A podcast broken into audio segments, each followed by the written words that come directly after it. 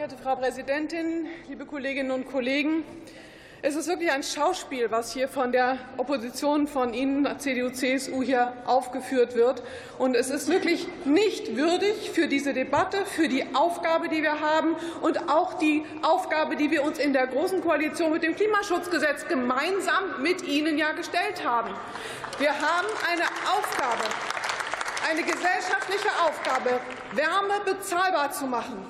Wärme auf fossilen Energien basierend ist nicht bezahlbar. Das wissen Sie auch. Wir haben uns die Aufgabe verschrieben, den Umstieg auf erneuerbare Energien mit dem Wärmeplanungsgesetz bzw. jetzt mit dem Gebäudeenergiegesetz an dieser Stelle umzusetzen. Und dieses Kollegin, Gebäudeenergiegesetz. Gestatten Sie eine Frage oder Bemerkung des Kollegen Spahn? Bitte.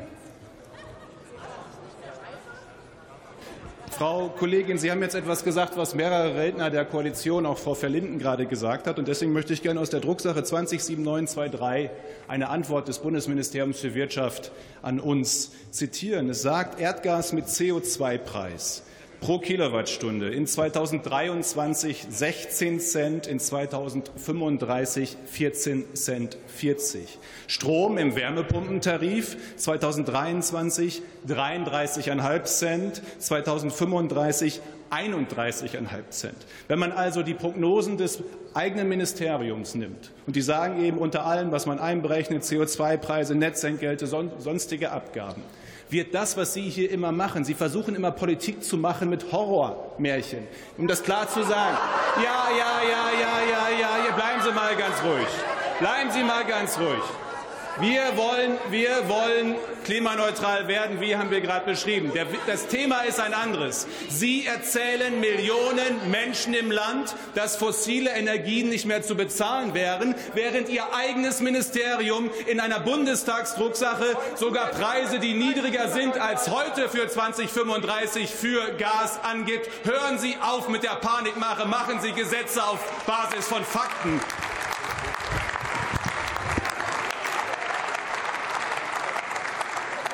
Herr Spahn, wenn Sie Prognosen einfordern, dann muss sich wissenschaftsbasiert ein Ministerium sich so verhalten, dass es die Prognosen wiedergibt, die zurzeit, die zurzeit gegeben werden können. Aber das Gefährliche an diesen Prognosen ist ja auch, und das haben wir im letzten Winter gesehen, dass es eben kein Märchen ist, dass die Menschen die Energie nicht mehr bezahlen konnten, weil es eben auch etwas gibt, eine Entwicklung gibt. Es gibt Kriege, die jenseits von etwas Prognostizierbarem sind. Nein, es hat eine Bestandsaufnahme von Prognosen, die man heute geben kann, gemacht.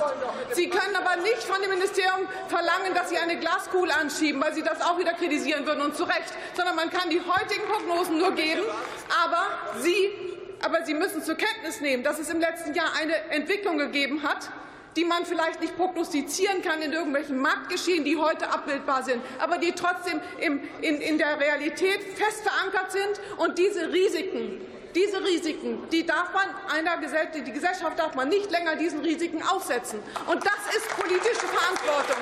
Das ist politische Verantwortung, die wir übernehmen. Es ist ja auch interessant, dass Sie die CDU-CSU-Bundestagsfraktion sich bei den Energiepreisbremsen, die wir hier beschlossen haben, nicht angeschlossen haben, dass Sie die abgelehnt haben. Die 200 Milliarden, die wir zur Abfederung eben dieser Energiekrise angesetzt haben, die wollten Sie nicht an die Bevölkerung geben. Sie haben sich nicht darum gekümmert, wie Energie bezahlbar bleibt. Aber wir sind ehrlich. Wir machen es so, dass wir, wir sind ehrlich. Wir sind ehrlich. Wir geben einmal die Bezahlbarkeit, Sie können sich ruhig meinen Satz noch zu Ende anhören. Sie geben einmal die Bezahlbarkeit die Bezahlbarkeit haben wir einmal garantiert, und wir werden natürlich weiterhin die Menschen nicht im Stich lassen. Aber dazu gehört eben gerade, dass man auf die erneuerbaren Energien umsteigt und es auch langfristig bezahlbar macht, weil das ist auch Wissenschaft, dass die erneuerbaren Energien die günstigste Form der Energiegewinnung sind. Und genau darum geht es.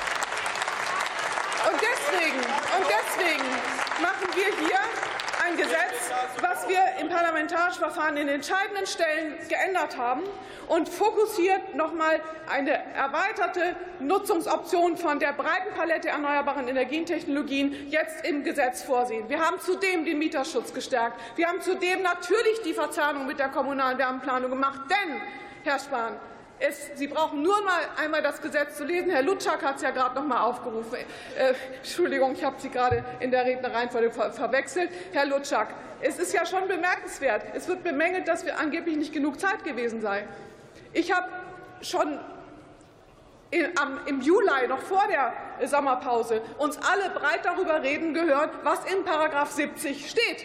Also Sie haben weder bis zum 7. Juli oder 5. bis zum Ausschuss noch bis jetzt in den darüber zwischenliegenden Wochen es geschafft, mal diesen § 70 anzuschauen. Da steht in § 70 Absatz 8, kann ich Ihnen sogar noch genauer sagen, steht genau drin, wie die Geltungszeiten sind. Das ist eben ein Geltungsbereich, dieses Gesetzes, was wir zum ersten erst in Kraft setzen, dieser Geltungsbereich natürlich verknüpft wird mit der kommunalen Wärmeplanung. Darin liegt die Verknüpfung. Und Sie leugnen es einfach. Sie tun einfach so, als ob das. Also Sie haben das Gesetz nicht gelesen und wollen jetzt den Leuten, den Leuten weismachen, dass diese Regelung nicht existiert. Das ist wirklich schäbig. Kollegin Scheer, Gestatten Sie eine Frage oder Bemerkung des Abgeordneten Bernhard? Nein, ich bleibe bei der Linie, die gerade eben auch schon eingerufen wurde, dass man Klimaleugnern in dieser Debatte nicht noch zusätzliche Redezeit geben muss.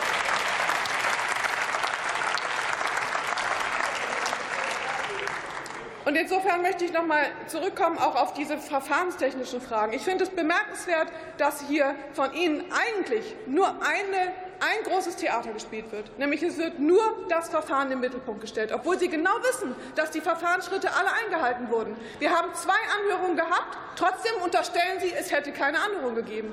Sie suggerieren der Öffentlichkeit, dass der Änderungsantrag den wir am 30. Juni vorgelegt haben, dass dieser Änderungsantrag angeblich ein neues Gesetz gewesen wäre. Das suggerieren Sie. Und das finde ich wirklich, das ist eine Verhetzung, die hier vorgenommen wird. Nein, das suggerieren Sie. Und deswegen möchte ich hier noch mal klipp und klar sagen, das ist das Ergebnis eines parlamentarischen Prozesses gewesen, dass wir einen Änderungsantrag am 30.06. vorgelegt haben. Der hat zwei, dann gab es noch mal eine weitere Anhörung auf Ihren Wunsch hin. Ja, wir hatten zwei Anhörungen insgesamt. Es gibt keine Anhaltspunkte, dass wir dieses Verfahren nicht Kollegin Scheer, denken Sie an Ihre nachfolgenden Kollegen? In diesem Sinne, wie bitte? Ja, Ihre Redezeit ist ja, zu Ende. In diesem Sinne wollte ich mich bedanken. Vielen Dank.